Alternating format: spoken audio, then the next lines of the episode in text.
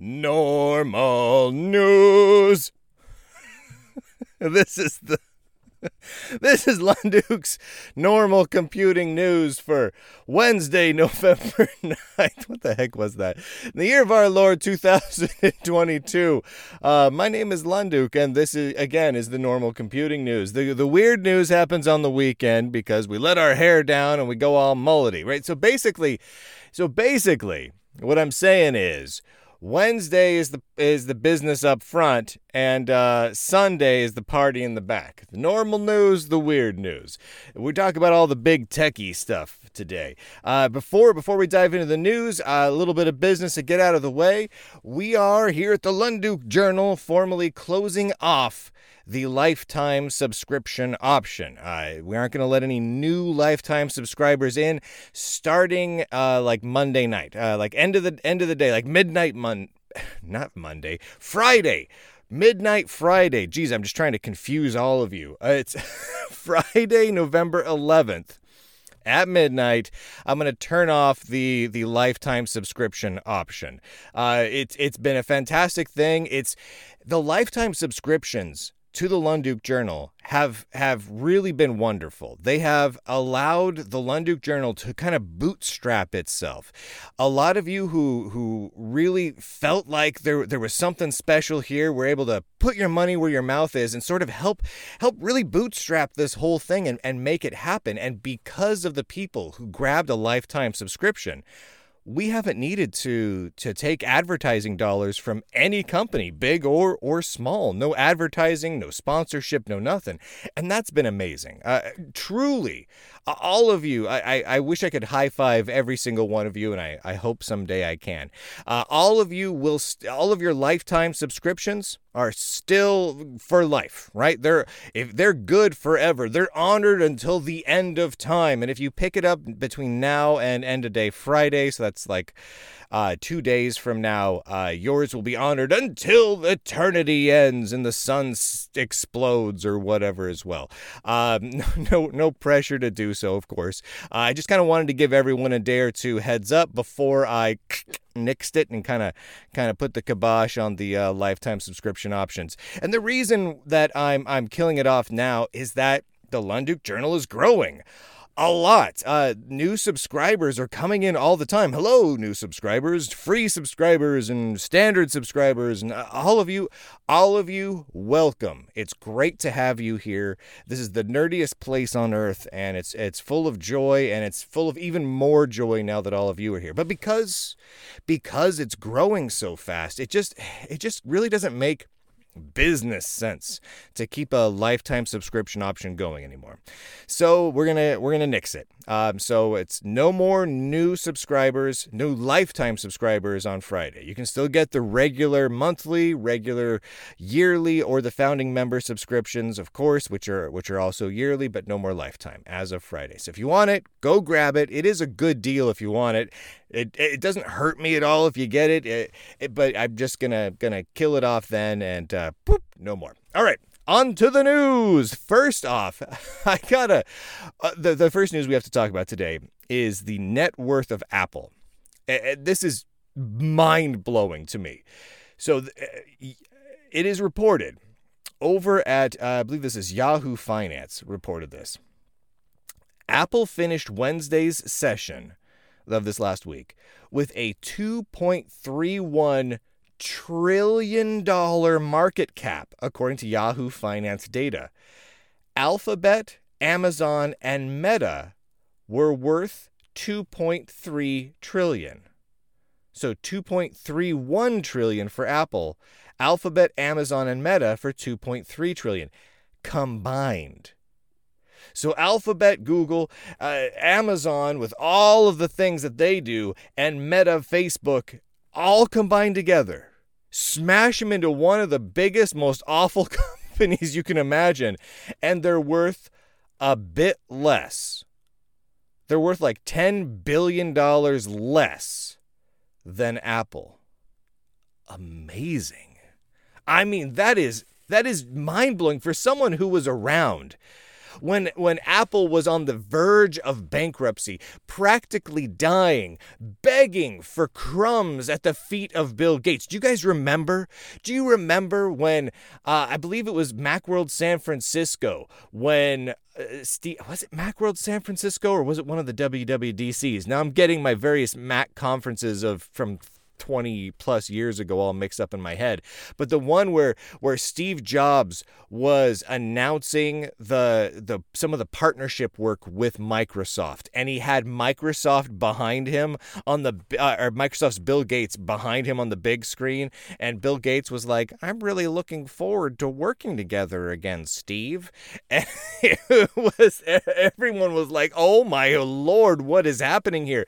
Because Microsoft purchased a bunch of Apple stock and made an investment into Apple, and uh, it was it was and then and then Apple devices, Macintoshes, back when Mac OS 8 and Mac OS 9 was out, they started shipping with Internet Explorer as the browser. Right? And they started pushing Microsoft Office rather heavily. And it was, you know, it was kind of a bit of mutual back scratching. But it felt dirty for a lot of Apple users at the time because, oh my gosh, you just let Bill Gates basically buy your soul. And in order to keep Apple alive, because Apple was on the verge of just going out of business. And now here they are. And I, I want to say that was like a $150 million. Like it was, it was a lot of money, but I want to say it was something like that. It was, I want to say it was like uh, hundreds of millions or something. And now 2.31 trillion dollars. Trillion. That's not even a real number. You, you know what I mean? Like, uh, I, I used to have this friend that that had a hard time fathoming m- money once you got into the millions. Like he's like, you know, when I when I think about millionaires, I count one million, one million dollars, two million dollars, and then after that, it's just many million. You know. He's like, after that, like, is how much, how many millions do you have? I don't know, more than two, many million. it, trillions. It gets into this, this just mind, like, what can you do with with a trillion dollars? Let alone two point three one trillion dollars. Amazing. I mean, I mean, what could they buy for two point three one trillion dollars? How, how many? how much land? They could start their own country have a have a GDP that just rivals most other nations. I mean, holy heavens. Massive. Absolutely massive. Uh, it to me when I look at Apple and I see the amount of money that's rolling through I know some people will stop at that and go, "Oh my gosh, that's disgusting." But for me, I look at that and I think, "You know what? There's a possibility here. And I see Apple doing some good things, and I see Apple investing into some good R and D, and I think like like the current Apple Silicon is is a good example of that. I would like them to take little bits of different approaches to certain things. Uh, maybe maybe lean into a right to repair and, and user serviceability a bit more, um, like at all. that would be nice. That would be a good thing. But just the same, I think there's a real possibility for Apple to push modern technology forward in, in some interesting ways. And I, I, I'm curious to see what they will do with that market cap over the coming years. Because it's one of those things where, you know, you, you have that much money and you either turn into Iron Man or Lex Luthor. You know what I mean? Like you you don't have a couple trillion dollars rumbling around in your pocket. I, I know that's not how it works. I know Apple, I, I know Tim Cook isn't just sitting there with a couple trillion dollars in his pocket. That's just their market cap. But still, it's a lot of money that they've got access to. You don't have that much money and not go one way or the other. You don't just sit as just this pure neutral entity. you you eventually turn like you become a hero and you save the day and do something amazing, or you become a villain or, or something, right? Like you become an interesting comic book character. And I, and I think that's that's kind of the direction Apple is headed. They used to be the scrappy underdog. Now they're they're they're the Goliath. They're the 800 pound gorilla. There was a time when, you know, we used to point to IBM as the evil empire, right? IBM was the evil empire. That's what we, we named them that. And then as the years went on, and, and IBM, at least in the computer industry, had some falters and missteps, and then Microsoft became that gorilla, that big, mean 800 pound gorilla, and they became the evil empire. And then everyone started calling Microsoft the evil empire. And now here we are. And there's a lot of big gorillas rumbling around in the tech world right now. Uh, this is kind of a new thing when we've got so many big tech gorillas. Usually there's just like one. There's one giant gorilla and then a couple of fun monkeys. you know, like IBM, and then then Microsoft was like a fun monkey for a while back in the early 80s, and Apple was a fun monkey, Commodore and Atari, you know, those, they were just fun monkeys. And then IBM was the, the gorilla. Then Microsoft was the gorilla, and you know, Apple still was a monkey, and Next, and Be Incorporated, and Palm, and all these other monkeys running around, and they were adorable. Now we have like five gorillas, and I feel like they're going to be in a cage match at some point. and and Apple is one of the most powerful. It is it is truly interesting to see what what they do with that do they become the evil empire? Or do they kind of go more of pull like a Tony Stark and become like a, a misunderstood hero adventurer? I just really want to see what happens with Apple here. I'm, I'm really, truly interested because Apple has had such an up and down roller coaster of a history. There have been times where Apple Apple was the champion of the right to repair, user serviceable, pushing technology into the hands of the people where where it just wasn't as accessible before. I mean, the things they came up with eh, in multiple times, in multiple decades, Apple has done some amazing things. And at the same time, Apple has been kind of a jerk sometimes. So it can kind of go both ways. What are they going to do now?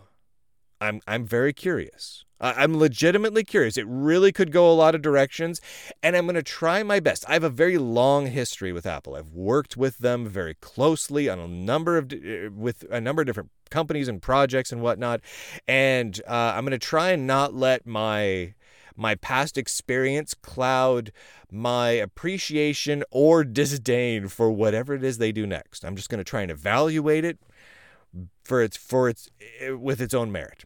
So we'll see. Now, for something that I just completely disdain, though, let's turn let's turn our, our attention to Microsoft.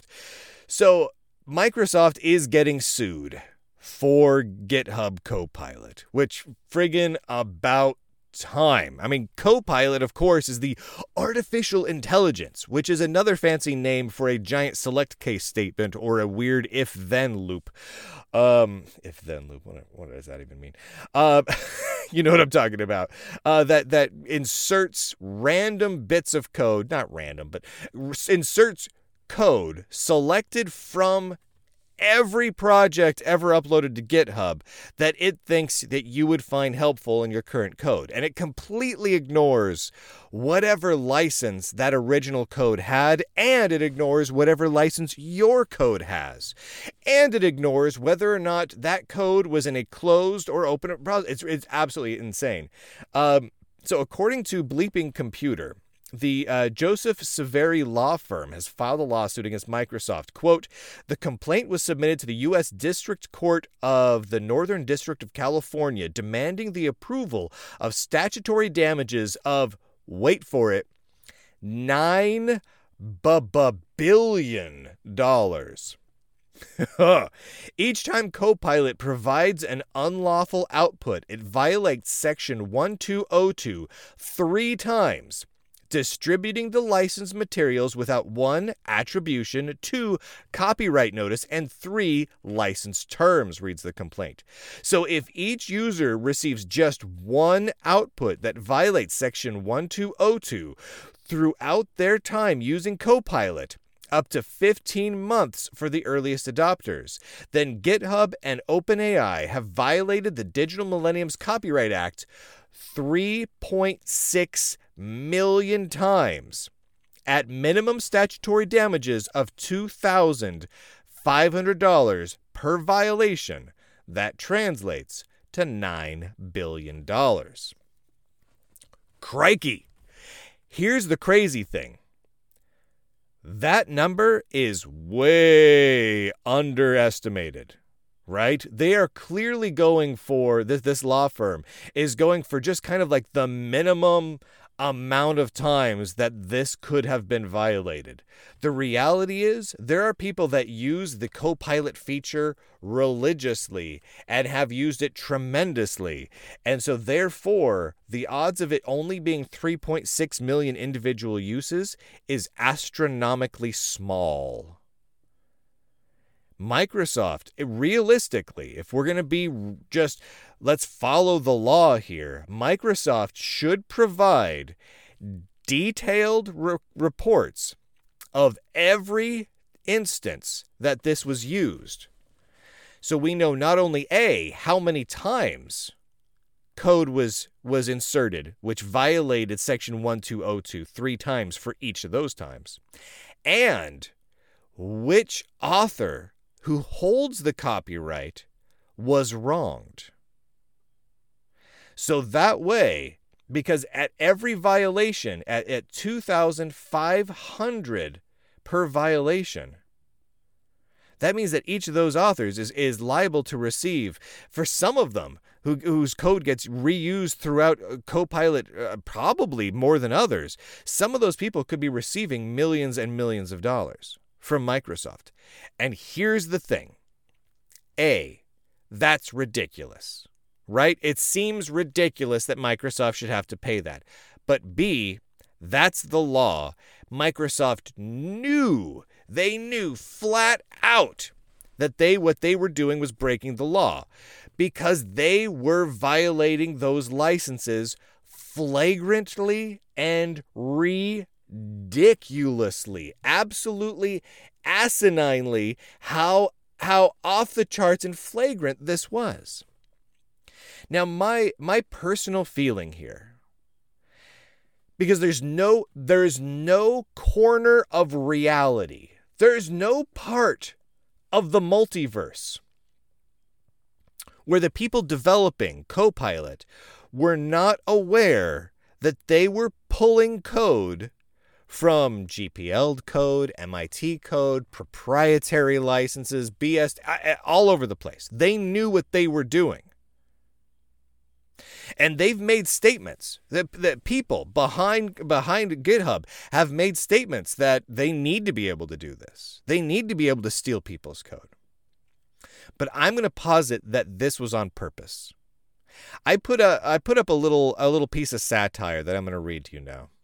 I put this out uh, yesterday, and because I, I was thinking about this. And this is satire, what I'm about to read to you, but it's rooted in something that I think Microsoft did on purpose. Microsoft declares ownership of all open source software. In a stunning move, Microsoft Corporation has declared complete and total ownership of all open source software. Yeah, it's mine, stated CEO Satya Nadella. All of it. Linux, mine. KDE, mine. Kubernetes, I don't even know what that is, but it's mine. The legal justification for this sweeping move appears to be a little known portion of the GitHub terms of service known as the quote, Finders Keepers Clause. Under Finders Keepers, any source code that Microsoft can find can be used, regardless of how the source code is licensed by Microsoft, up to and including full declaration of ownership. Quote, We tested this out with GitHub Copilot, stated Nadella. We took every scrap of code we could find and just started inserting that code into everyone's project. Didn't matter if it was GPL or proprietary or whatever. We just did it and nobody stopped us, so we decided to take it to the next level. The Lunduke Journal reached out to the Linux Foundation for comment.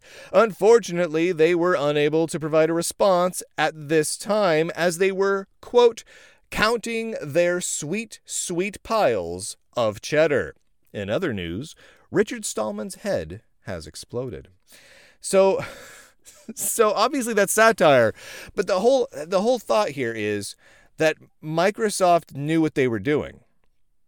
They took code that other people had the copyright on and licensing for, they did not attribute them. They did not give credit for them. They did not inform the, the end users of what the licenses or the copyrights or the attribution or any of it was.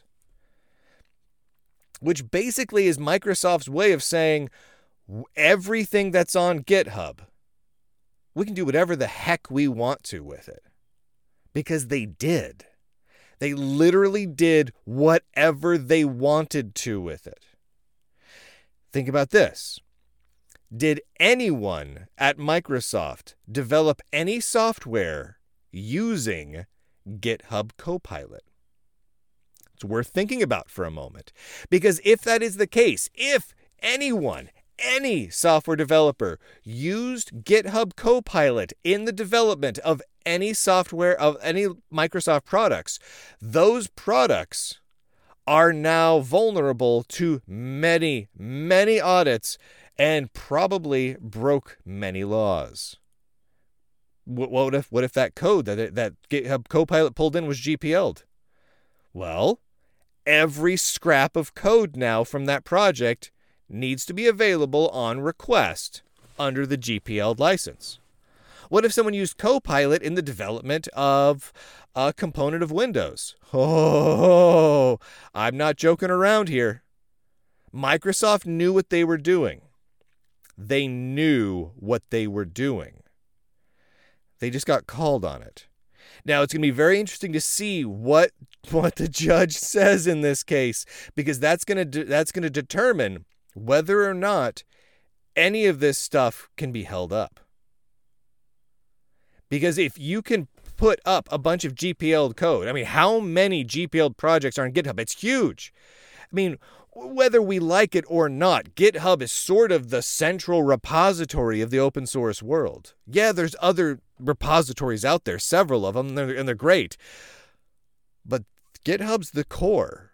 I mean, I, I mean, I know as as I go through every week, reporting on different open source projects, most of them point to a GitHub repository, which means all of those are indexed in theory, by Copilot, and in theory, inserted into other projects.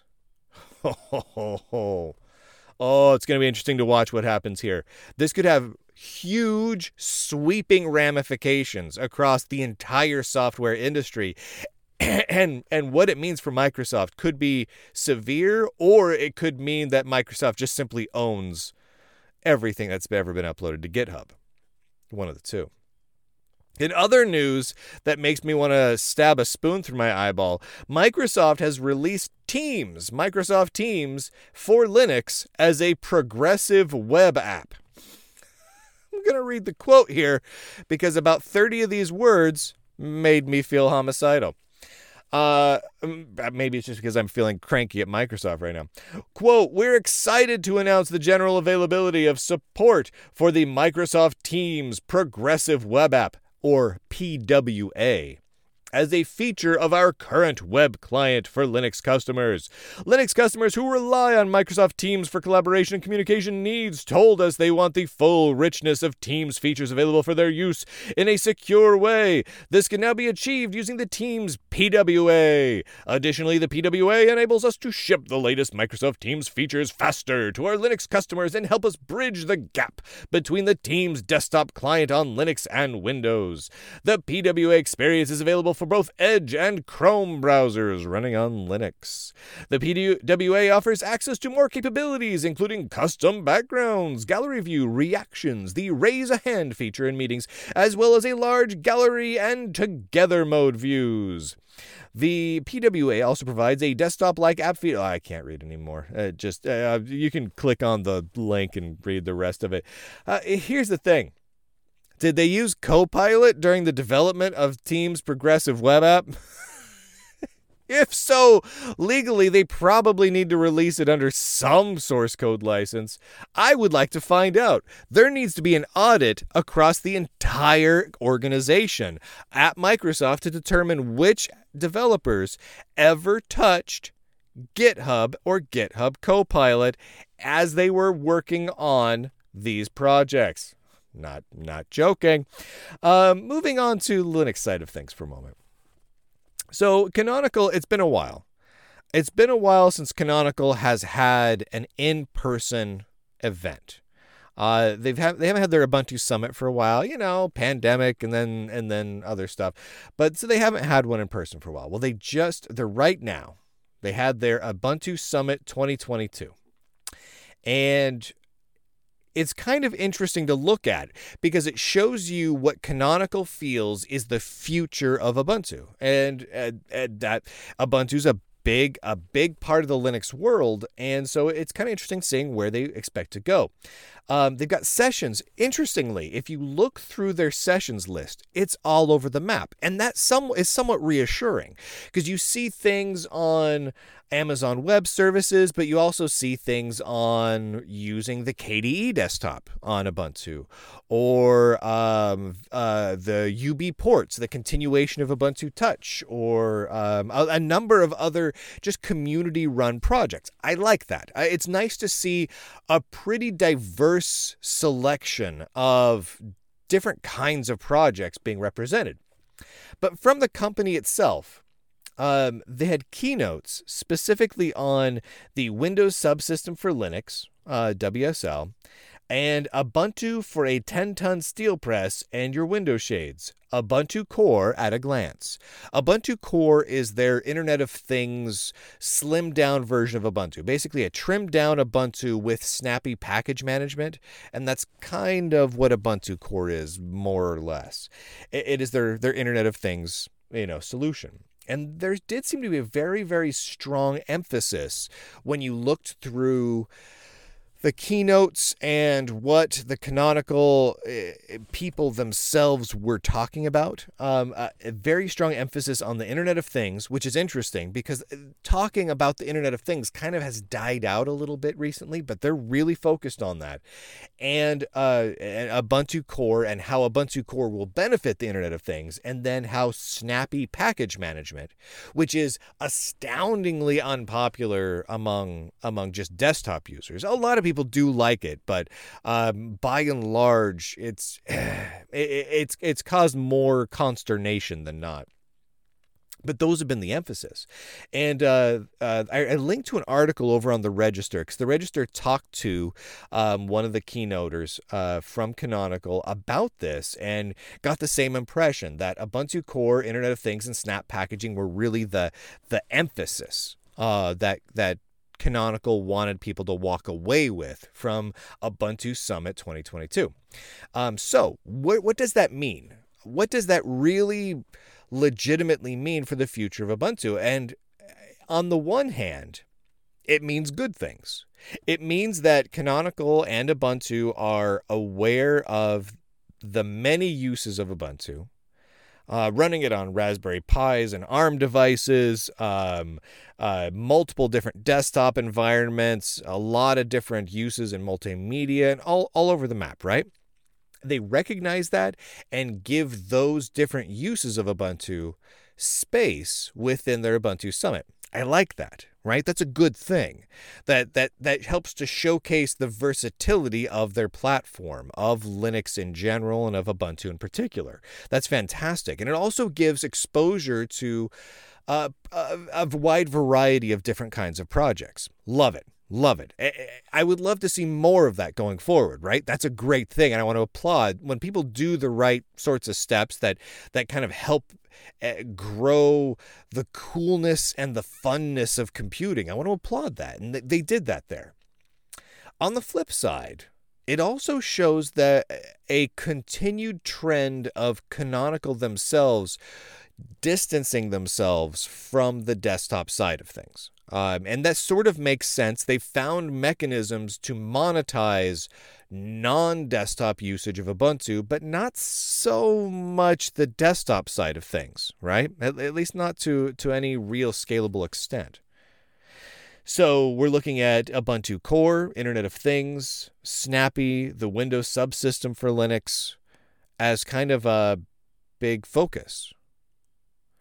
So what happens when the needs of those things, the money makers for Canonical, or at least the perceived future money makers for, for Canonical, come into conflict with the desires of a of a crazy hodgepodge ragtag group of, of desktop users that are kind of all over the map in terms of what they want to use Ubuntu for.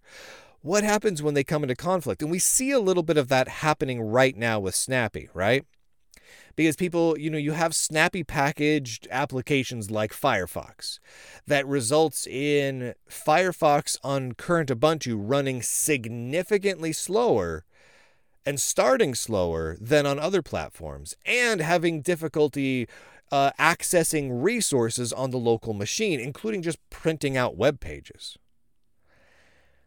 So, right now, because of the approach of Snappy and Ubuntu Core and the Internet of Things and all of those sorts of things, we're seeing the desktop version of Ubuntu being hindered, right? It doesn't have to be that way, but that's the way it is because they're, they're two completely contrarian goals two totally different views about about what the future of the platform is. And occasionally they're going to line up. Maybe, and, fingers crossed, hopefully, most of the time they'll line up and they'll be in the same direction. But when they're not, like eh, like uh, having snappy packaged Firefox and the like, they felt like earlier this year Canonical released statements saying, you know, they realized it was slower. They realized people weren't able to print. They realized there was all sorts of problems with having their that particular web browser wrapped in a snappy package. But they were going to fix it. And they were going to focus on it. And the improvements were at best marginal when the next release came around in October of this year, 6 months later. And most of the problems still persisted. And I think the, the the root cause of that is in order to effectively fix the at least at least some of the big problems there with snappy packaging and the like, you end up having to redesign some of it for the desktop, which it really wasn't built for. And so and so that's interesting to see where is this going to go over the next couple releases. It it in my opinion, uh, between now and the next, say, two to three six month releases of Ubuntu, I think you're going to see some serious growing pains as as Ubuntu is either going to need to break into two completely different platforms the IoT Ubuntu and and the desktop Ubuntu where they really they really have some significantly different structure and and architecture in order to, in order to meet the needs and the desires of the communities and peoples that are using each individual product. Or one of them is going to have to start suffering in increasing amounts I mean, I mean, unless unless the engineers at Canonical and Ubuntu can just whip out some some crazy engineering magic, which has been known to happen from time to time, but I have my doubts. I have my doubts. It's going to be a fun one to watch. Um, so the this Ubuntu Summit 2022, it feels like Ubuntu and Canonical have their head kind of on straight, but I think they feel conflicted. They they don't necessarily seem to know where they're going. Um, so we're gonna watch. We're gonna watch. We're gonna be optimistic, but slightly critical. but optimistic, but a little critical as we watch and see what they do over the coming uh, over the coming releases. All right, everybody. Uh, that's the normal news for this week. Uh, be sure to come back on Sunday for all the weird news. Coming over and hang out in the Lunduke Journal community. We've got Haiku Week going on right now. Uh, so if you want to try the Haiku operating system out, now's a fun time to do so. A whole bunch of us are installing it in virtual machines and on laptops and desktops and trying out different operating systems. And some of us are having a, a horrible time trying to get things working. Other others of us are having a great time and everything's just working like gangbusters. It's all over the map. And, and I expect it to be that way all week as we try out new stuff. It, it's a really fascinating and fun system. So uh, come come and check it out. Uh, once again, the lifetime subscriptions, they no new lifetime subscriptions uh, will be available starting midnight on Friday, November 9th. Uh, just the regular standard subscriptions, monthly and yearly, and the founding member subscriptions will be available going forward. Uh, so if you want to take advantage of the lifetime thing, do it now, um, or just stick to uh, the other ones. No worries either way, but now you've been told, so therefore I have done my part. All right, everybody. End of podcast.